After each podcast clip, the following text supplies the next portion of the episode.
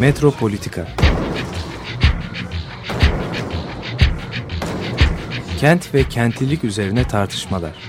Ben oraya gittiğim zaman balık balık balık balık tutabiliyorum mesela.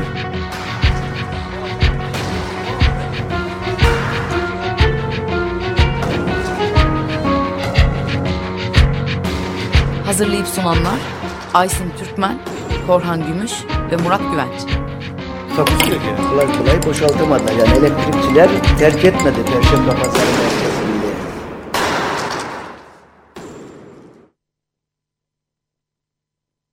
Değerli Açık Radyo dinleyicileri, e, bir metro, Metropolitika'da daha birlikteyiz.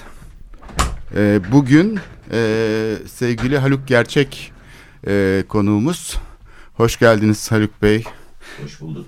E, Haluk Bey ulaşım plancısı, ulaşım uzmanı. Aynı zamanda e, Te- İstanbul Teknik Üniversitesi İnşaat Fakültesi emekli öğretim üyesi. E, biz bugün İstanbul'un ulaşımını konuşacağız. E, epey zamandır planlıyorduk bu konuşmayı. E, bugün e, şey oldu. E, tam da seçimlerin sonrasına gelmesini de bir parça e, bunu hedefledik. Çünkü sizinle seçimler öncesinden de bir e, şeyimiz oldu. İstişaremiz oldu. Evet doğru. Ee, yani aslında e, İstanbul'un veya bütün şehirlerin ulaşımla ilgili bir yönetimsellik problemi olduğunu e, görüyoruz. Genellikle projeler konuşuluyor. Projeler üzerine odaklanılıyor. İstanbul'un ulaşım sorunu çözmek için işte Marmaray projesi yapıldı, Araç Tüneli yapıldı, 3. Havalimanı, 3. Köprü vesaire gibi projeler üzerinden konuşuluyor. Bu da bir yaklaşımın göstergesi. Bunun karşısında ise bir de planlı bir yaklaşım, farklı bir metot e, var. Fakat bu ikisi arasındaki ilişkiler e, son zamanlarda iyice e, kararsız bir hale geldi. Özellikle 2005'lerde başlayan İstanbul'un metropoliten e, planlama bürosunun çalışmalarıyla birlikte başlayan bu çevre düzeni planı ya da büyük master plan çalışmaları e, ile e, uygulamalar arasında ki e, bağlantıların kopuk olduğu ya da işte e, gerçekleşmediği e, görüldü ve son dönemde de son dönemde de adaylar seçim kampanyaları sırasında planlamanın işlevi üzerinde tekrar durdular. Durmadılar değil. Yani artık yani sadece projelerden söz edilmiyor fakat e, hem şey olarak merkezi otorite ile yerel otoritenin şeyi arasındaki gerilim hattında aslında bu planlama süreci biraz askıya alınmış oluyor. Yani Evet, evet. planlar yapılıyor. Bakın büyük bütçeler harcandı. Bunu sö- söylemek lazım. Yani çok büyük kadrolar çalıştı. İstanbul'un plansız e, bir şekilde yönetildiği söylenemez. Aslında İstanbul'da her yönetim bir master plan hazırladı neredeyse. O planlarda da bir süreklilik vardı. Yani bir e, şeyden söz edilemez. Her seferinde yeniden başlandığı da söylenemez. Hatta deneyimli ekiplerin tekrar e, bu işlerde görev aldıkları, yani en azından ben öğrencilik zamanımdan bugüne kadar e, bunu gözlemliyorum. Yani Dalan zamanında, işte Sözen zamanında, Erdoğan zamanında Bunların hepsi her dönem plan süreci e, bir şekilde gerçekleşti. Son olarak da işte bu İstanbul'un son yapılan planlarının e, şey konusundaki siz de bunlara katkıda bulundunuz. Dolayısıyla içeriğini de biliyorsunuz. Şimdi önümüzdeki döneme bakmak için de bu bize bir fırsat sunuyor. Yani bu planlar yapılıyor, yapılmıyor değil. Fakat ulaşım konusunda bir yönetimsellik mesela çok bariz bir şekilde göze çarpıyor. Yani e, otoriteler arasındaki ilişki yok. Yönetim şey yok. Koordinasyon yok. E, koordin- koordinasyon varmış gibi gözüküyor fakat Yok, kesinlikle. birlikte hareket etme şeyleri yok. Hepsi ayrı hareket ediyor. Par çok parçalılık var. E, yani bir entropik bir düzen diyebiliriz. Yani şeyi yaratan sonuçta boşa giden enerji, boşa giden çalışmalar vesaire. Bunları belki noktasal olarak da konuşabiliriz bir takım Evet. projeler üzerinden. Siz bu planlamanın e, şeyi konusunda yani bu önümüzdeki dönemde e, tekrar yönetim şeyi olarak işlevi olarak planlamanın nasıl bir e, işlev görmesini, nasıl bir e, dönüşüm geçirmesini belki de e, düşünürsünüz. Evet şimdi dediğiniz gibi planlar e, çok plan yapıldı İstanbul'la ilgili. Başka kentlerle ilgili de yapıldı. Ama buradaki temel sorun e, plansızlık değil planların uygulanmaması. Yani planlar yapılıyor ve yapıldıktan kısa bir süre sonra çok kısa bir süre sonra artık bir kenara konulup tamamen sizin de söylediğiniz gibi projeler üzerinden, inşaat üzerinden gidiyor ulaşımla ilgili kararlar ve yatırımlar. Bir anlamda hem merkezi yönetimler hem hem e, yerel yönetimler plan yapmakla e, inşaat yapmak arasındaki bir zaman içerisinde kendilerini görüyorlar. Bu plan yapmanın e, aslında amacı e, o planı uygulamak yani gelecekle ilgili bir vizyonu, bir yol haritasını belirliyorsunuz planla. Ama e, ne yazık ki bu planı yaptıran politikacılar da yöneticiler de e, planla ilgili e, uyarılara ya da kurallara, e, yol haritasına kesinlikle kendileri de uymadılar. En tipik örneği işte sizin de sözüne ettiğiniz 1 bölü 100 bin ölçekli İstanbul Çevre Düzeni Planı 2005 yılında başladı. İstanbul Metropolitan Planlama Merkezi'nde işte 600'e yakın üniversite, akademisyen, uzman çalıştı. Çok övünüyordu Kadir Topbaş İstanbul Metropolitan Planlama Merkezi ile. O zamanki Büyükşehir Belediye Başkanı hatta şöyle hepimizin bildiği bir sözü var. Yani İMP'ye sorulmadan İstanbul'a çivi bile çakılmayacak. Evet, kentin anayasası Aynen. diye söylemişti. O planın öngördüğü e, gelişme e, ya baktığımızda ana çizgileriyle kesinlikle Tem'in kuzeyinde bir yeni gelişme öngörmüyordu plan. Oraların korunması gereken kuzey ormanları, işte su havzaları, ekolojik olarak, doğal olarak korunması gereken bir alan olması nedeniyle kentin doğu batı yönünde e, eksenel olarak e, gelişmesini ve temin kuzeyine atlamamasını öngören bir plandı.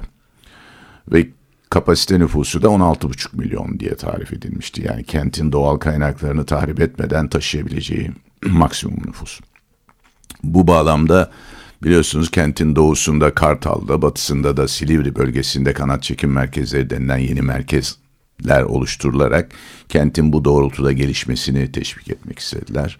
Hatta 3. havaalanının Silivri civarında yapılması öngörüldü.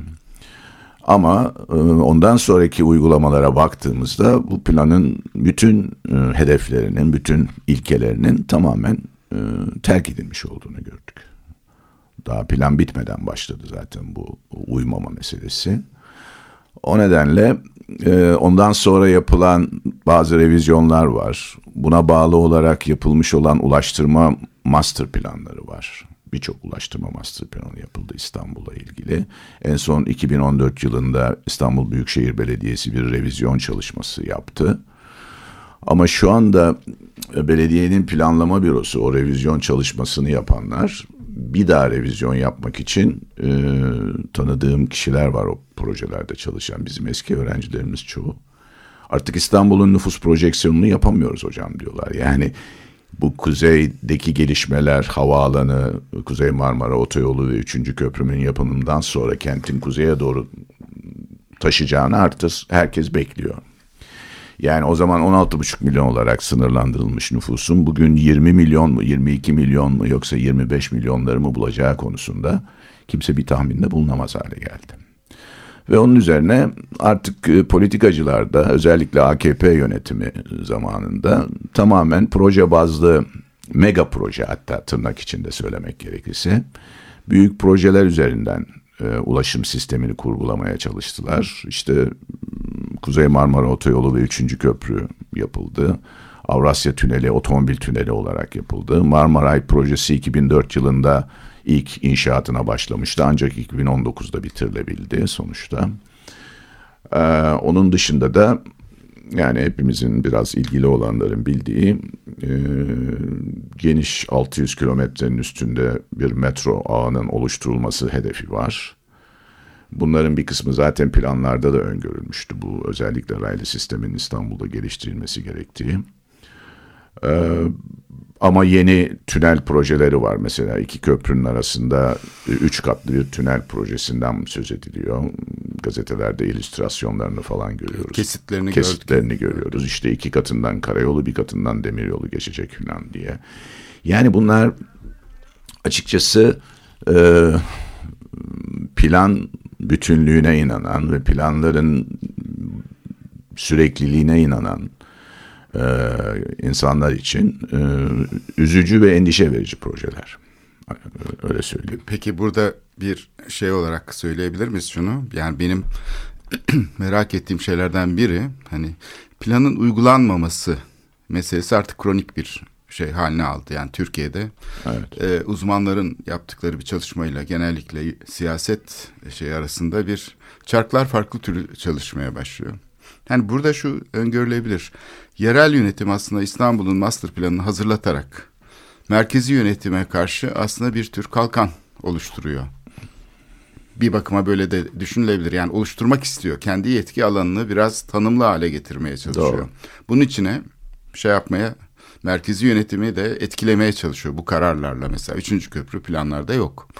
Fakat şeye baktığınızda, işleyişe baktığınız zaman e, böyle bir durum yok. Çünkü e, planları e, şey yaptıktan sonra yani hazırlık sürecinde bir kere onunla alakasız olan bir takım girişimler başka yerlerde, başka şekillerde sürüyor. Evet. Demek ki burada yönetimler arasında aslında bir koherans yok. Yani bir ilişki yok. Şimdi yerel yönetim dediğimiz zaman bizim aslında çok katmanlı bir yapı anlamamız gerekiyor. Eğer merkezi yönetimin burada bir takım şeyleri varsa, e, ulaşımla ilgili kararları, bunların gene yerel yönetimin o katmanlı yapısı içinde yönetilmesi gerekir. Çok doğru. Yani misyon odaklı yapılar vardır ulaşım otoritesi dediğimiz değil mi dünyada ve bunun içinde şimdi yerel otorite dediğimiz zaman yerel otorite ayrı bir birim değildir. Yerel otorite aslında bu çok katmanlı, çok aktörlü yapının yereldeki uygulama e, organıdır aslında.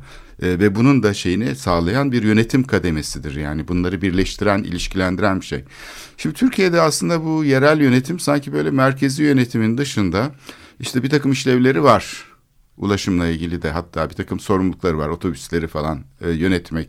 Şimdi deniz ulaşımı da kendisine devredilmiş durumda. Ama diğer taraftan da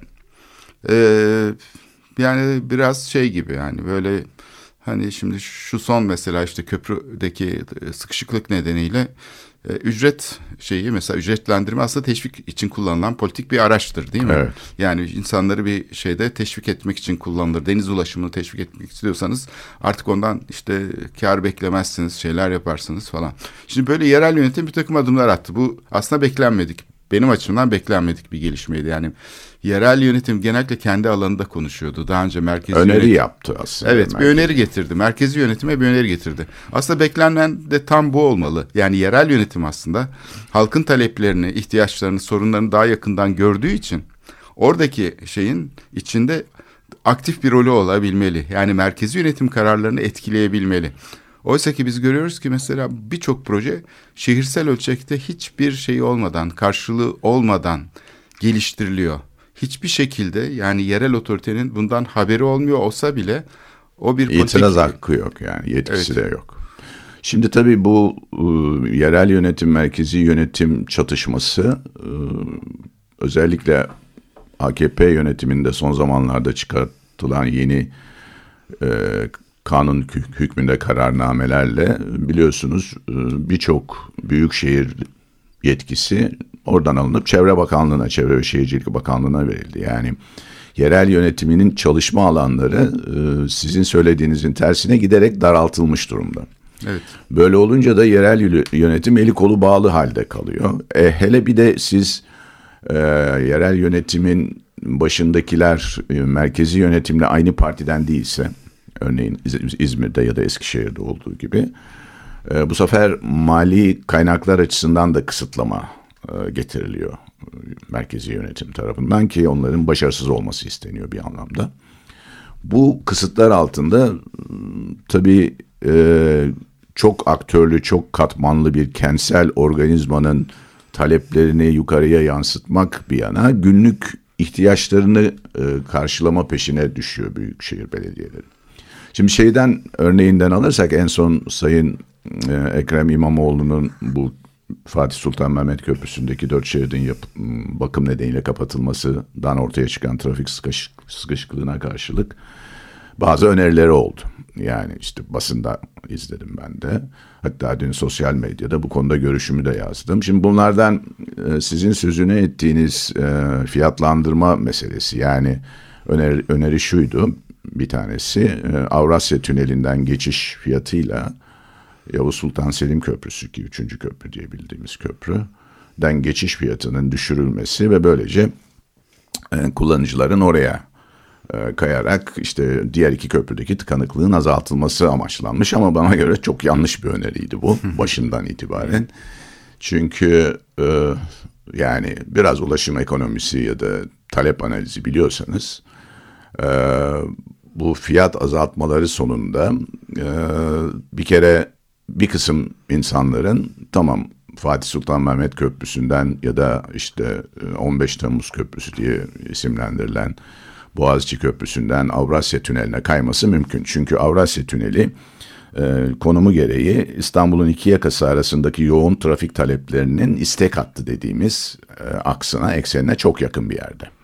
Halbuki e, Yavuz Sultan Selim Köprüsü kentin neredeyse dışında Karadeniz kıyısında yapılmış bir köprü. O yüzden de insanların o köprüyü kullanmaları için fazladan ciddi ölçüde bir kilometre yapmaları gerekiyor iki yaka arasında ve kimse de gitmek istemiyor o yüzden. Hem fiyatı var hem de yolculuk süresinin ve işte yakıt giderinden kaynaklanan ek bir maliyeti var.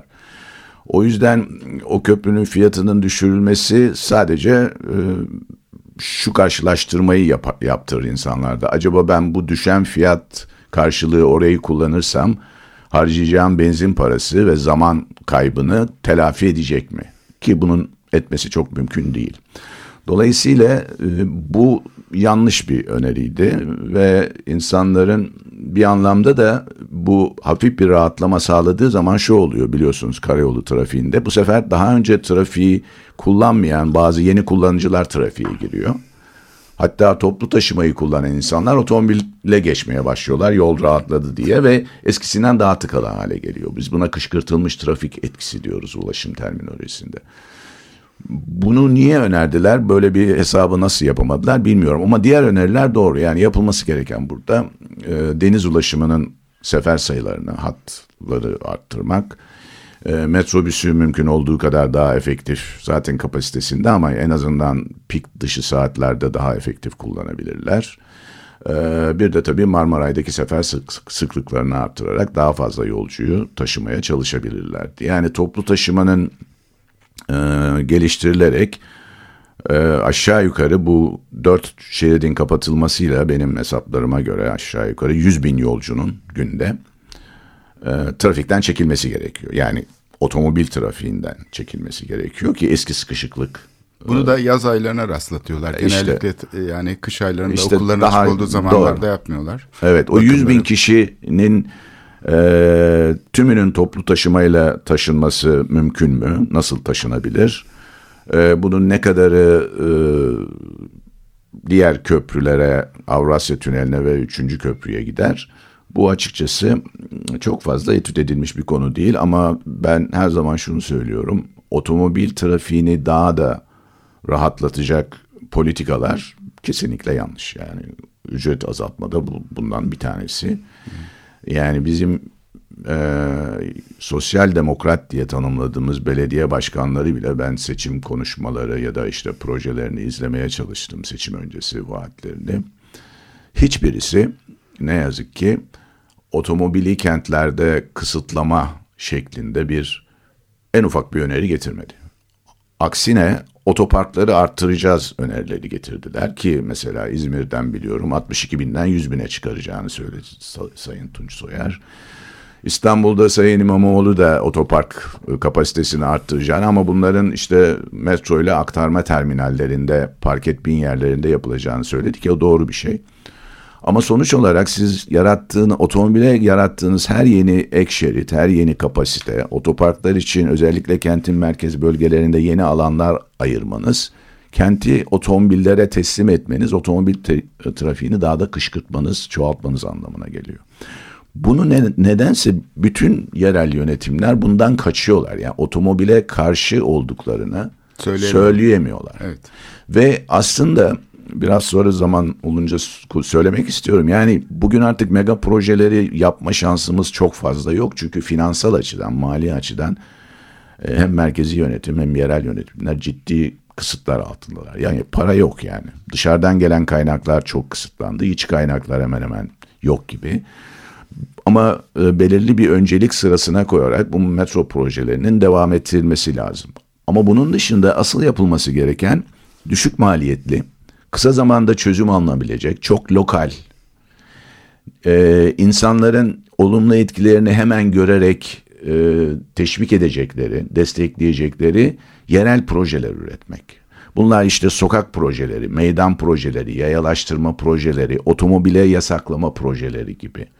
E, trafik güvenliğini azaltıcı, sakinleştirme, trafik hızını düzeltme, e, e, azaltıcı yol daraltma projeleri. Bunlar küçük projeler ama belirli bir politika bütünlüğü içerisinde çok olumlu etkileri kısa zamanda görülebilecek ve e, otomobil trafiğini azaltacağı için insan odaklı projeler. Siz şimdi projeden ziyade aslında bir yönetimle ilgili bir şey Aynen. söylüyorsunuz. Yani böyle bizde çünkü proje deyince inşaat anlaşılıyor. Yok kesinlikle ben Sizin tamamen söylediğiniz tersini şey- söylüyorum. Evet sizin söylediğiniz daha çok yönetimselliği geliştirecek projeler. Aynen öyle. Bunu da yaparken yerel aktörlerle yani orada yaşayan insanlarla birlikte yani o mahallede, o meydanın olduğu yerde, o sokakların, caddelerin olduğu yerde yaşayan insanlarla birlikte üretmek. Bakın Dünya Kaynakları Enstitüsü WRI'ın en son 2019'da Ross Prize for Cities ödülü var. Yani kentler için e, bir vakfın verdiği ödülde beş tane finalist kent vardı. Bunlardan biri Eskişehir'di. Gerçi o kazanamadı. Ama projeyi kazanan kent Tanzanya'da Darülselam kenti nasıl kazandı biliyor musunuz? Çok basit bir projeyle okula yaya olarak giden çocukların e, trafik kazalarına maruz kalıyorlardı o kentte. Onu azaltmak için bir e, trafik güvenliği, ışık koyma, yaya geçitleri yapma, kaldırımları genişletme şeklinde ve şoförleri ve öğrencileri eğitim projesi. Bu kadar. Bu proje birinci oldu. Neden? Çünkü her yerde uygulanabilir ve lokal insanların katkılarıyla e, oluşturuldu öneriler ve çabuk uygulanabilen düşük maliyetli bir proje. Şimdi bu tür bir bakış açısıyla bizim kentlere biraz da bakmamız lazım. Daha doğrusu yerel yönetimlerin bakması gerekiyor. Tamam mega projelerin bazıları gerekli olabilir. Yani işte İstanbul'un metro ağını genişletmeye ihtiyaç var. Tamam. Ama bunu yaparken de öncelikleri doğru sıralamak lazım. Kaynakları da akıllı kullanmak lazım. Yani mevcut ağın verimliliğini en fazla hangi hatlarla başlarsak arttırabiliriz diye bakmak lazım. Bölgesel bakmak lazım. Ama bunun yanında benim söylediğim küçük ölçekli ama e, etkileri çok daha kısa sürede olumlu etkileri görülebilecek ve yerel katılımla çözümlenecek projeler. Aynı şekilde bu e, WRI yarışmasının diğer bir projesi Güney Afrika'da bir pazar yeri projesi. Bir kavşağın altındaki pazarda insanlar var tamamen informal, yasa dışı orada satış yapıyorlar. Bizim salı pazarı gibi düşünün ama bir kavşağın altında kurulmuş. Onunla ilgili e, yerel yönetim bir proje geç- geliştiriyor. Pazarcılar projeyi beğenmiyorlar. Sonra kendileri dışarıdan da profesyonel destek alarak çok güzel bir alternatif sunuyorlar ve bunu belediye kabul ediyor. Şu anda orası e, kentin en güzel e, açık pazar yeri ama nasıl olmuş? Oradaki pazarcıların katkısı ve profesyonel destek alarak belediyenin önerisi karşısında çok daha sağlıklı bir öneriyi getirmeleriyle başarılmış bir proje. Böyle böyle bakmak lazım diye düşünüyorum. Özellikle bu dönemde bunların çok önemi var çünkü mali kısıtlar çok fazla. E, bu kararları alırken şimdi siz yerel katılımdan söz ettiniz. E, şimdi biz koordinasyon yok diyoruz. Mesela İstanbul ölçeğinde bir UKOME diye bir şey var. Koordinasyon birimi var aslında değil mi? Bütün bu kurumların birlikte haberleştiğini Evet. varsaydığımız. Fakat uygulamaya geldiğimiz zaman özellikle merkezi yönetimin kararlarından yerel yönetimin zaten haberi yok. O yani ölçekte fazla e, bir iletişim olduğu her zaman söylenemez. Bu ama olduğunu varsaydığımız bir koordinasyon. Bunu aslında yerel ölçekte de yapmak mümkün. Yani daha küçük ölçeklerde de e, şey odaklı, e, oraya özgü sorunları kavrayacak ve yönetecek bir yönetimsellik birimi olması gerekiyor. Yani bizde fragmentasyon daha çok otoriteler arasında. Oysa ki sizin söylediğiniz katılım kademelenmesi mesela farklı bir ölçekte Mahalleden başlayarak, mahalleden sokaktan başlayarak, başlayarak. sokaktan başlayarak aslında ilişkisel yani parçaları birleştiren bir yönetimsellik öneriyorsunuz. Çünkü onun içinde çeşitli parçalar var. Bir tanesi diyelim e, belediyenin projelerle ilgili birimi olabilir. Bir tanesi hiç alakası olmayan işte bir merkezi yönetimin bir e, başka kuruluşu olabilir. Onları mahalle ölçeğinde dahi ilişkilendirmek mümkün. E, bu kıyı yönetim planlarında mesela hazırlıklarında dünyada çok e, görülen bir şey. Yani e, o kadar farklı şeyler hani şimdi yeni kapıyı ele alalım. Yeni kapıda kaç tane aktör var? Hani Kültür Bakanlığı'nı sayabiliriz şeyden dolayı arkeolojik Arkeoloji. varlıklar nedeniyle. Ulaştırma Bakanlığı'nı sayabiliriz. Büyükşehir Belediyesi'ni sayabiliriz.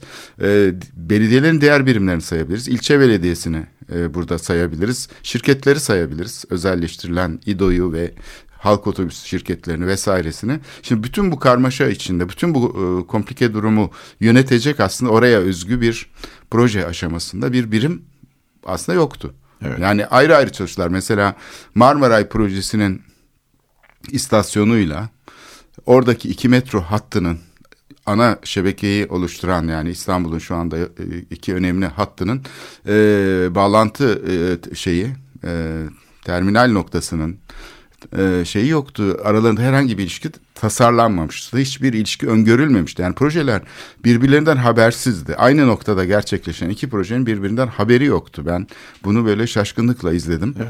E, hani bırakın arkeolojiyle şey arasında Ulaştırmanın kendi içinde de Ulaştırmanın kendi içinde bir haberleşme yok. Doğru. Aralarında bir kapı bile açmayı unutmuşlardı. Yani ben projenin ilk safhalarından beri sonra müdahale edildi proje. Ee, ama ilk başta e, aralarında da büyük bir mesafe vardı. Yani 500 metre gibi iki istasyon arasında bir de fark vardı. Yani bugün de mesela İdo iskelesi ile Marmara arasındaki bağlantının e, iyi sağlıklı olmadığı çok rahat Maalesef söylenebilir. bizim toplu taşımanın en önemli sorunlarından bir tanesi bu ucuca getirme konusundaki beceriksizlik ve iş bilmemezlik.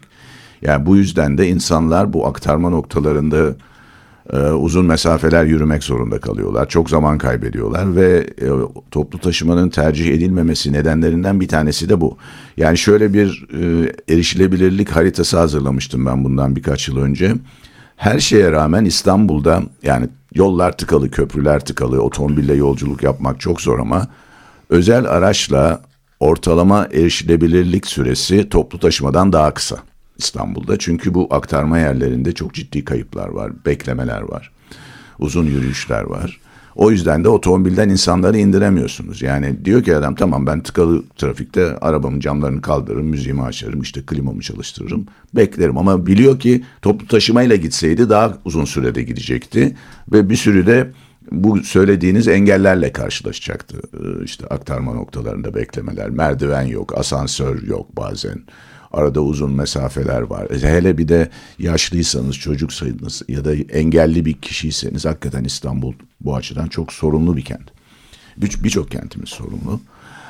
Yani o yüzden e, bu toplu taşımayı geliştirirken e, bu noktalara da çok dikkat etmek lazım. Yani metro istasyonlarının çoğu kavşakların ortasında mesela. Yani insanların oraya erişmesi bir mesele yani. O, o- Ee, Bir de metro istasyonlarında yani e, o kadar atıl alanlar var ki ben yeni havalimanına benzetiyorum bazı metro istasyonlarını. Kullanılmayan yani Maslak'taki metro istasyonu olsun, işte Şişhane'deki metro istasyonu yani tasarımla ilgili problemlerden kaynaklanan e, şeyler var. Oradaki mezaninler ve mer- yürüyen merdivenler muazzam bir enerji kaybı var, muazzam bir yatırım şeyi var. Maliyet e, çok yüksek. Hani bunlar bir şey olarak ticari işlev olarak kullanılsa bu bile bence akıllı olur. Çünkü o merkezler e, ticari işlev görebilecek yerler. Onu da e, yeterince teşvik edemiyor e, yönetim. Yani İstanbul Büyükşehir Belediyesi bunları bu açıdan da finansmanı destekleyecek e, şey olarak kullanamadığı için mekanlar olarak e, çoğu atıl vaziyette kalıyor. Kiracılar genellikle şey sürekli olamıyor, değişiyor sürekli. Bunu da gözlemliyorum. Ama muazzam bir şey var. Yani e, neredeyse ulaşım maliyetinin büyük bir kısmını da bu metro istasyonları oluşturuyor. Ve bunun da e, şeyi işte metronun belli bir eğimde gitmesi e, yüzünden bu kadar büyük e, yerler açıldığı söyleniyor ama ben sadece Şişhane'dekine e, tanık oldum. E, oradaki projelendirme safhasına gerçekten birçok şeyden haberleri yok. Yani projeyi Evet. geliştiren şirket Ankara'da bir kere. Yani- Nereye ne yaptığını farkında değil. bu maalesef işlerin yani proje bazında baktığımız zaman da bu işleri yapanlar gerçi Türkiye'de zamanda deneyim kazandı birçok inşaat firması ama hakikaten çok yanlış işler yapıldı. Biraz da kolayına kaçtılar. Mesela ben İstanbul Ayaza metrosu Teknik Üniversitenin önüne de istasyon yapıldı biliyorsunuz kampüsün hemen önüne. Hatırlıyorum rektörlükte İstanbul Büyükşehir Belediyesi'nde toplantılar yapıldı. Yapımcı firma sanayi istasyonu ile işte atıyorum ondan sonraki başka bir istasyonla Maslak kampüs istasyonunu prototip olarak aynısını yapıyor. Çünkü kolayına geliyor böyle bir şey. Hazır uygulama detayları Hazır var. uygulama var. Yani sanayi istasyonunun karakteriyle, yolcularıyla, Sayısıyla. e, e, 10 bin e, öğrencinin bul- bulunduğu bir kampüsün karakteristiği aynı mı? Yani bunların birbirinden tamamen e, farklı şekilde mimari açıdan, peron genişliği açısından, ilişkiler açısından tasarımlanması, gerekirken öyle yapmıyorlar. Ellerinde prototip istasyon var.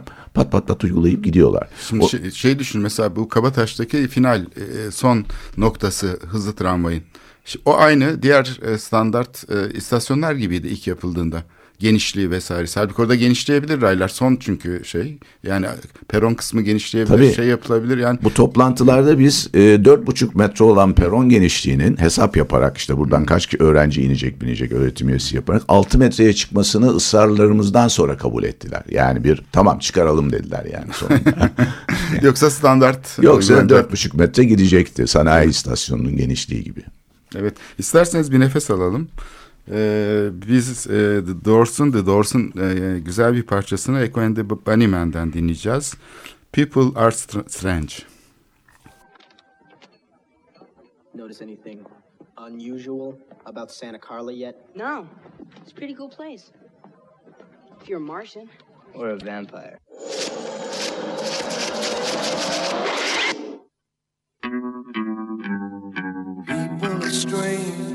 When you're a stranger. Faces look ugly when you're alone. Women seem wicked when you're unwanted. Streets are uneven when you're down, when you're strange. Faces come out of the rain when you're strange. No one remembers your name when you're strange,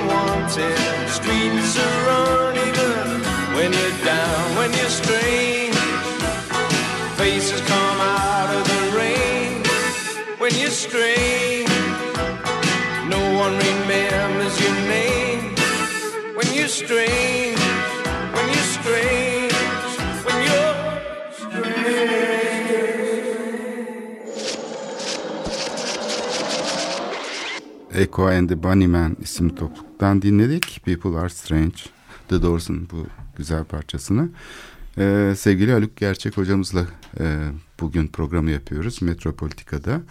Ee, ve bugün İstanbul'un ulaşımını konuşuyoruz. Aslında bir yönetimsellik problemi olarak İstanbul'un ulaşım konusunu inceliyoruz önümüzdeki dönemde neler olabilir diye.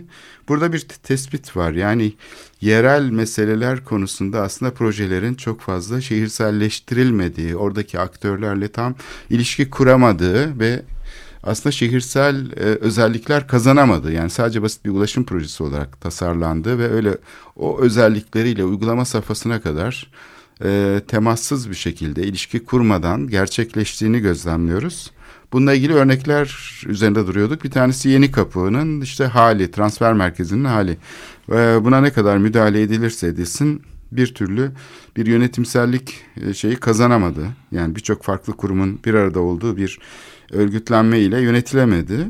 Ben çok daha basit bir örnek yani siz e, İTÜ'nün e, Maslak'taki Metro e, istasyonu. metro istasyonu ile ilgili örneği verdiniz. Ben de Şişhane'deki yani bu tüneldeki e, istasyonla ilgili örnek vereyim. Bir gün tünelden çıktım e, ve şeye baktım yere bir çizgi çiziyorlar. Bu çizgi nedir dedim böyle şey. İşte dediler ki burayı kazacağız.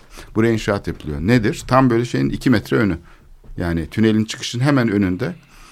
Ondan sonra yani proje hakkında biraz e, uygulama safhasında ama artık uygulama safhasına yemiş ölçümler yapılıyor falan.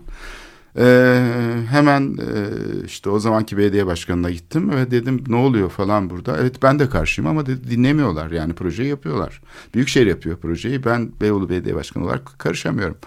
Onun üzerine ben işte Büyükşehir'den bin bir rica ile genel sekreterden randevu aldık ve ona gittik. Dedik ya siz e, İstiklal Caddesi'nin önemli şeyine düğüm noktasını yani tünel meydanını yok edeceksiniz buraya. Hem havalandırma binası hem metro girişi binası 4 metre yüksekliğinde böyle bütün alanı kaplayan kenarını koridora çeviren meydanı yok eden bir proje yapıyorsunuz.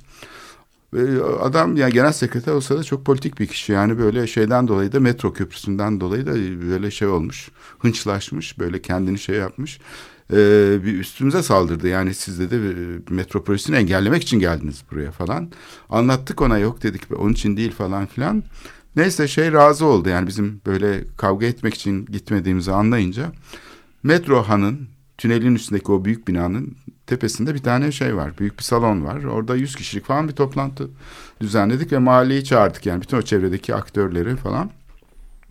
Ve onlara üç tane yer önerdik. Yani bir tanesi işte Beyoğlu Belediyesi'nin yanında bir merdiven var. Aşağıda da istasyon zaten girişi var. Orada bir tane yürüyen merdivenli giriş var. Dolayısıyla tünel meydanını ziyan etmeden, yok etmeden pekala oraya bir yürüyen merdiven konabilir. Ya da o meydana bakan ve yıkılmakta olan şu anda bir yapı var. Onun içinden mal sahibiyle bir anlaşma yapılır. Bu biraz komplike bir durum ama dünyada bunun da örnekleri var. Ya da işte Tarık Zafer Tunaya'nın e, biraz maliyeti daha yüksek olmakla birlikte orada bir boşluk var. Oradan da metro girişi yapılır. Sonunda bu üçüncü kabul edildi ve biz tabii e, bunun için de gönüllü olarak çalıştık yani o projenin yerini değiştirmek için. Şimdi bunu yapan firmanın gerçekten kötü bir niyeti yok. Yani şehrin o alanını bir boşluk olarak görüyor. Yani ben bu boşluğa yaparsam e, bu projenin en uygun yerini seçmiş olurum diye düşünüyor. Mühendislerle falan gerçekten istişare ettik, konuştuk. Hani böyle kötü niyetle biz bu İstiklal Caddesi'nin şeyini mahvedelim görüntüsünü ve oraya şey. Fakat ne koruma kurulu kararı var. Bakın çivi çakamazsınız diyen bir koruma kurulu var. Boya bile yapamıyorsunuz ama tünel meydanını yok edebiliyorsunuz. Bu nasıl bir yani yönetim şeyi demek yani e, ilgisizliği, haberleşmesizliği. E, şeyin e, bu konuda Büyükşehir Belediyesi'nin konuya bakışı tamamen siyasal. Zannediyor ki yani bir itiraz olursa bu hemen aslında metro projesini engellemeye dönük. Şimdi burada da bir e, koşullanmış bir bakış var. Yani hiç şehirle alakası yok bu bakışın. E, mühendislik firmasının, proje yapan firmanın ki Ankara'da, Ankara merkezde tamamen iyi niyetli insanlar. Onların da yani bize başka bir şey söylenirse onu da yapabiliriz falan diyor. Şimdi demek ki proje yönetilemiyor. Ben bunu anladım. Yoksa tünel meydanı yani tesadüfen oradan geçmeseydim o gün bugün tünel meydanı olmayacaktı yani. Tünel meydanı diye bir şeyin yerinde biz böyle çıktığımızda tünelden karşımızda 4 metre yüksekliğinde 2 metre hemen önümüzde bir duvarla karşılaşacaktık ve aradan böyle sıkışa sıkışa şeye doğru gidecektik. İstiklal Caddesi'ne. Şimdi böyle bir projenin me- mekanda nasıl etki yaratacağını düşünmeden yapılıyor proje. Bu kadar gözler kapalı gidiliyor. E, demek ki yani bunu itirazla falan düzeltmeye çalışıyoruz ama bu sistemi iyileştirmenin aslında yollarından biri aslında bu parçaları birleştirmek. Evet. Yani şehirselleştirmek projeleri.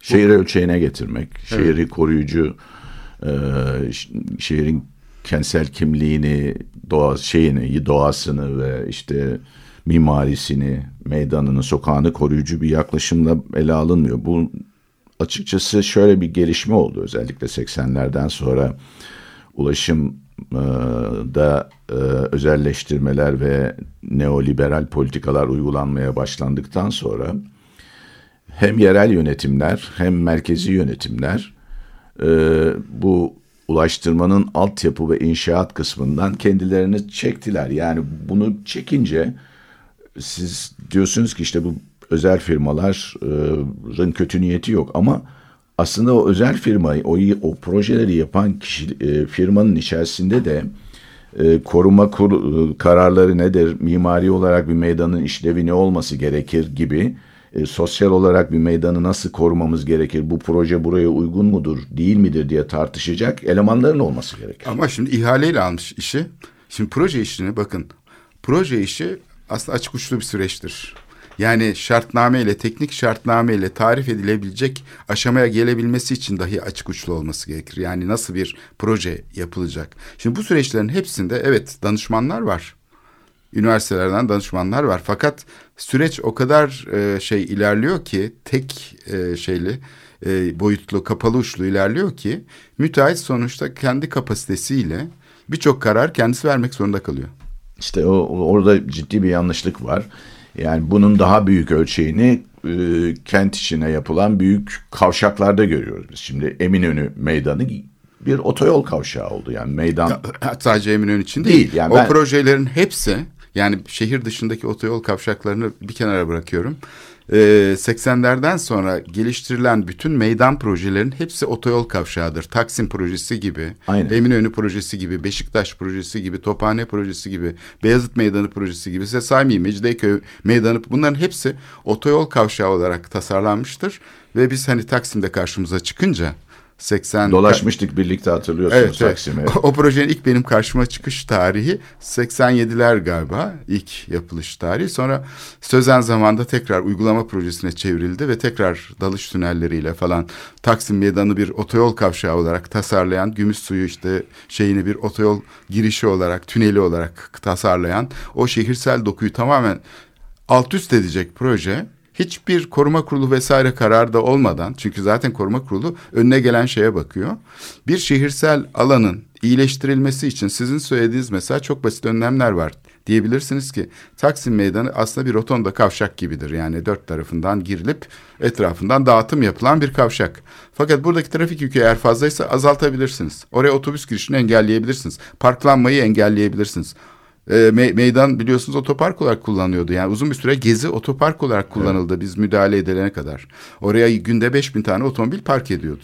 Bunlara müdahale edebilirsiniz. Yani illa da tünel yapmak zorunda değilsiniz. Ama bunu söylediğiniz zaman e, şey diyorlar. Ulaşım bilimsel bir konudur. Böyle tartışılamaz. İşte bu çok yanlış ve yani iki şey var. Bir tanesi şehir ölçeğini bilmemek. Yani Susurluk kavşağını nasıl yapıyorsa adam geliyor Eminönü'nü işte Taksim'i de o şekilde yapılıyor ve bunu yapan karayolcular ço çoğunlukla. Yani ben hatırlıyorum İMP'de çalışırken e, yani çalışırken derken 5 aylık bir danışmanlık sürem oldu. Sonra ayrıldım kendi isteğimle. O zaman Yeditepe'ye yedi tünel projesi çıktı birdenbire. Yani biz bir yandan orada ulaşımla ilgili planlama işleri yapmaya çalışırken ansızın bir gün gazetede Hürriyet gazetesinde yerlere böyle paftalar serilmiş. Baş sayfada gazetenin ileri gelenleri ve belediyenin başında ulaşımdan sorumlu kiş- kişiler Yeditepe'ye yedi tünel projesini sergiliyorlar. O zaman Hüseyin Kaptan İMP'nin başındaydı. Ho- Hocam dedim telefon ettim. Nedir bu? Yani biz bunları hiç görüşmedik. Fakat e, o, tamam dedi ertesi gün dedi biz bunları toplantıda görüşürüz. Ertesi gün toplantı yaptık. Kadir Topbaş da geldi toplantıya. Ben o toplantı notlarını hala saklıyorum. Ee, o sırada e, Ulaşım Daire Başkanı olan Rafet Bozdağ vardı. Yanında oturuyordu. Aynı zamanda İMP'de de koordinatör gibiydi. Ona döndü siz bu tünelleri hiç dedi burada görüşmediniz mi dedi. o da kızardı bozardı bir şey de diyemedi. Hiç görüşülmedi açıkçası. Sonra da bize döndü. Bütün danışmanlar işte uzmanlar bir büyük masanın etrafında. Dedi ki bakın dedi biz ben burayı ben kurdum dedi. Ama dedi biz siyasiyiz. Ee, Çabuk karar almak zorundayız. Her şeyi de bekleyemeyiz. Ee, Yani İMP burada çalışıyor ama bazı kararları çabuk almamız gerekir. Ee, Bir de dedi biz siyasiler çok fazla eleştirilmekten hoşlanmayız dedi. Aynen bu bunları söyledi. Şimdi e, o zaman ben tabii buna karşı çıkıyordum ve o, yüzden de ayrıldım. Ama şimdi düşünüyorum ne kadar saf bir nedenle ayrılmışım. Yani şimdi bunların kat kat misli yapıldı İstanbul'da plan dışı e, projeler olarak.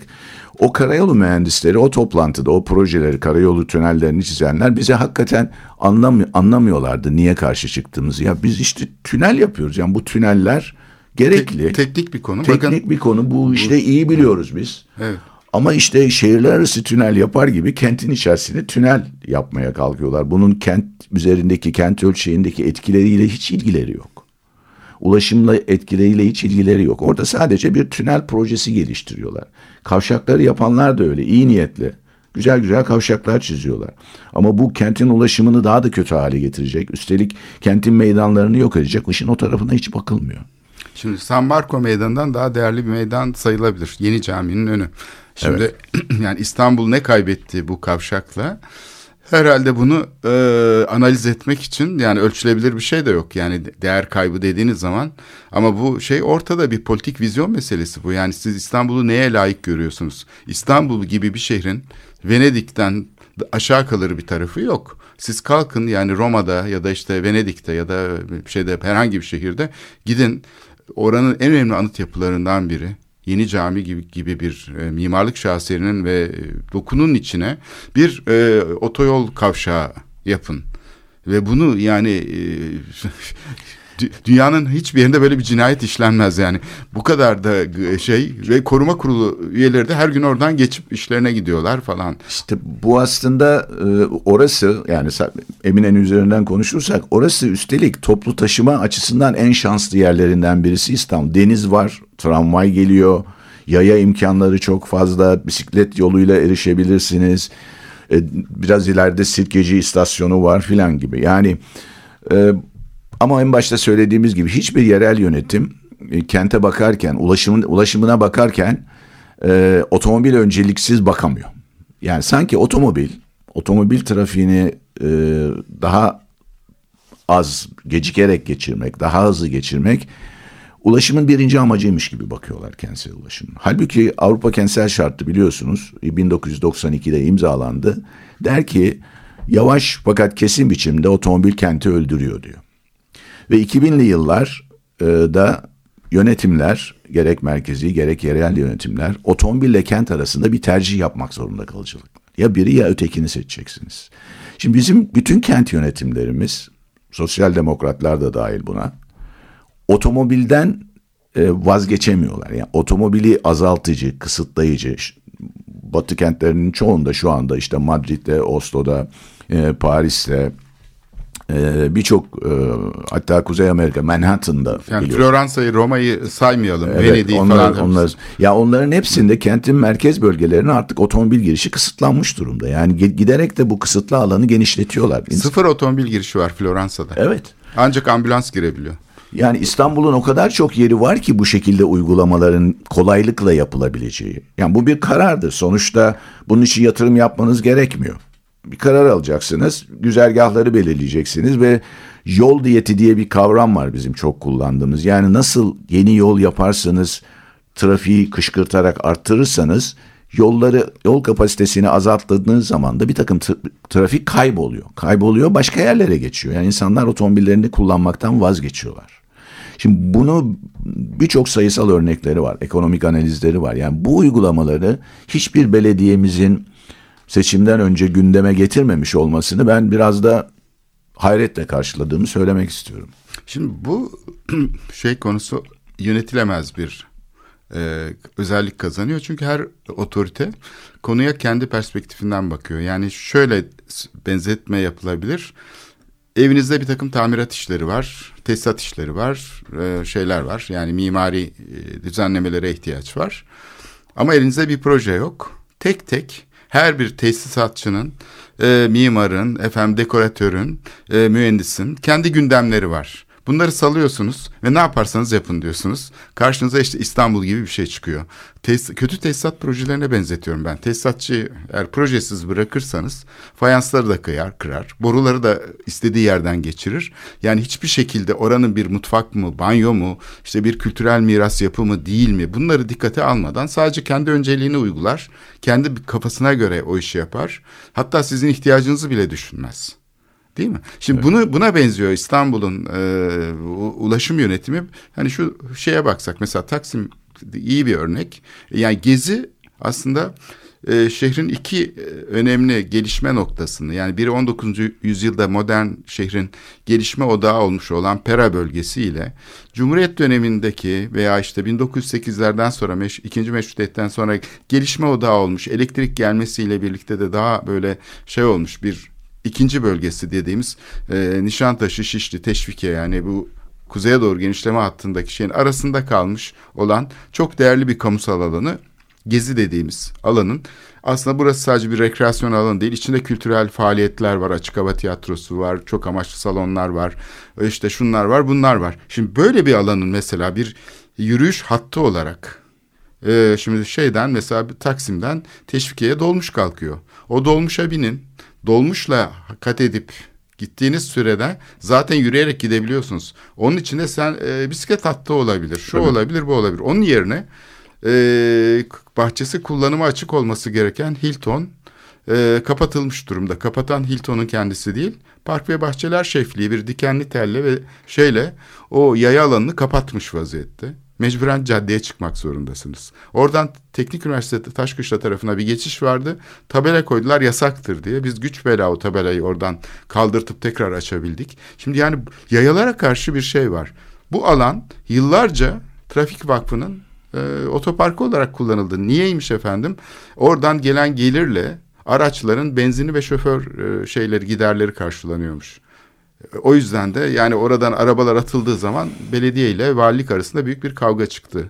Belki hatırlarsınız. Şimdi yani bunu e, şey yapamıyorsunuz yani yönetemezsiniz. Eğer oradan valiliğin bir geliri varsa şehrin önemli meydanıymış hiç umurunda değil kimsenin. Günde 5000 tane otomobil oraya park edebilirsiniz. Yani şehrin merkezini bir otopark haline getirebilirsiniz. Bunun karşısındaki şey de yönetim kararı da sen bana karşı mısın şeklinde anlaşılıyor. Yani sen benim çıkarıma mı el koyuyorsun falan gibi. Yani çok garip parçalanmış adeta yani bir yeni feodal bir rejime doğru e, kaymış haldeyiz. Yani bütün yönetim birimleri arasında bir şey var, tansiyon var. Bunların mantıkları kendi özel mantıkları haline gelmiş durumda. Kamusal niteliğini kaybetmiş gibi gözüküyor. Evet, tabii bir de bunların üstünde e, bir de merkezi yönetimin tamamen rant odaklı müdahaleleri var kente. Yani şimdi bu üçüncü havaalanının yer seçimi, Kuzey Marmara Otoyolu ve köprünün oraya yapılması kentin kuzeyindeki korun mutlaka korunması gereken alanların yapılaşmaya açılması anlamına geliyor. Burada hiçbir teknik e, olarak da savunulacak bir tarafı yok yani. Üçüncü e, Atatürk Havalimanı 2017 yılında Dünya Havalimanları listesinde 68.2 milyon yolcu taşıyarak sıralamada 17. olan demir yoluyla bağlı olan tek havalimanı İstanbul'un. Deniz metro ulaşımıyla yapıldı, metro ayrıca. yapıldı, altına evet. kadar geliyor. Deniz ulaşımıyla da Bakırköy'den erişilebiliyor. Böyle bir havaalanı tıkır tıkır çalışırken ve bunun kapasitesini bazı ufak müdahalelerle pist ilavesi termine arttırmak mümkünken e, bunu kapatıyorsunuz ve her bakımdan sakıncalı. Kuş göç yolları üzerinde işte aldığı rüzgar yönü açısından uçakların iniş kalkışı sırasında riskler yaratabilen, zemini sorunlu olan bir yere e, mega Böyle dünyanın en büyük havalimanlarından birisini yapmaya kalkıyorsunuz. Benim bir dileğim ve beklentim var. Umarım Atatürk Havalimanı tamamen enkaz hale gelmeden e, onu korumaya alırlar da ileride çünkü kış aylarında tekrar oraya Lazım muhtaç ol- olmak zorunda E kalabiliriz. şimdi zaten bakın büyük şehirlerde modüler şekilde gelişiyor havalimanları. Buradaki böyle tek boyutlu, tek parça, kolosal bir havalimanı yapmak aslında bir AVM olarak zaten onun tasarlandığı anlaşılıyor. Fakat o işlevi de göremiyor. Bunun bedelini İstanbullular ödüyor. Evet. Maliyetlerini İstanbullular karşılıyor şu anda. Dolayısıyla e, bu şeyin aslında önümüzdeki dönemde e, bu planlamanın bu şekilde şey olmuş olmasının yani devre dışı bırakılmasından çıkarılacak dersler olduğunu ve yeni yönetiminin aslında bunun daha katılımcı hale getirilerek planlama süreçlerinin teknik bir işlev olmaktan çıkarıp katılımcı hale getirerek önünde e, İstanbul halkını da yanına alarak aslında yeniden bir politik süreç başlatma imkanı olduğunu düşünüyorum. E, bu değerli fırsatı sunduğunuz için programımıza katıldığınız için teşekkür ederiz. Ben teşekkür Sevgili ederim, Ali Gerçek. E, haftaya görüşmek üzere. Hoşçakalın. İyi günler.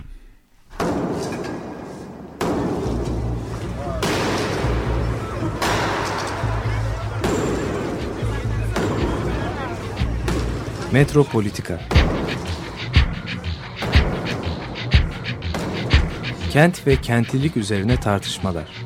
Ben oraya gittiğim zaman balık balık balık balık tutabiliyorum mesela.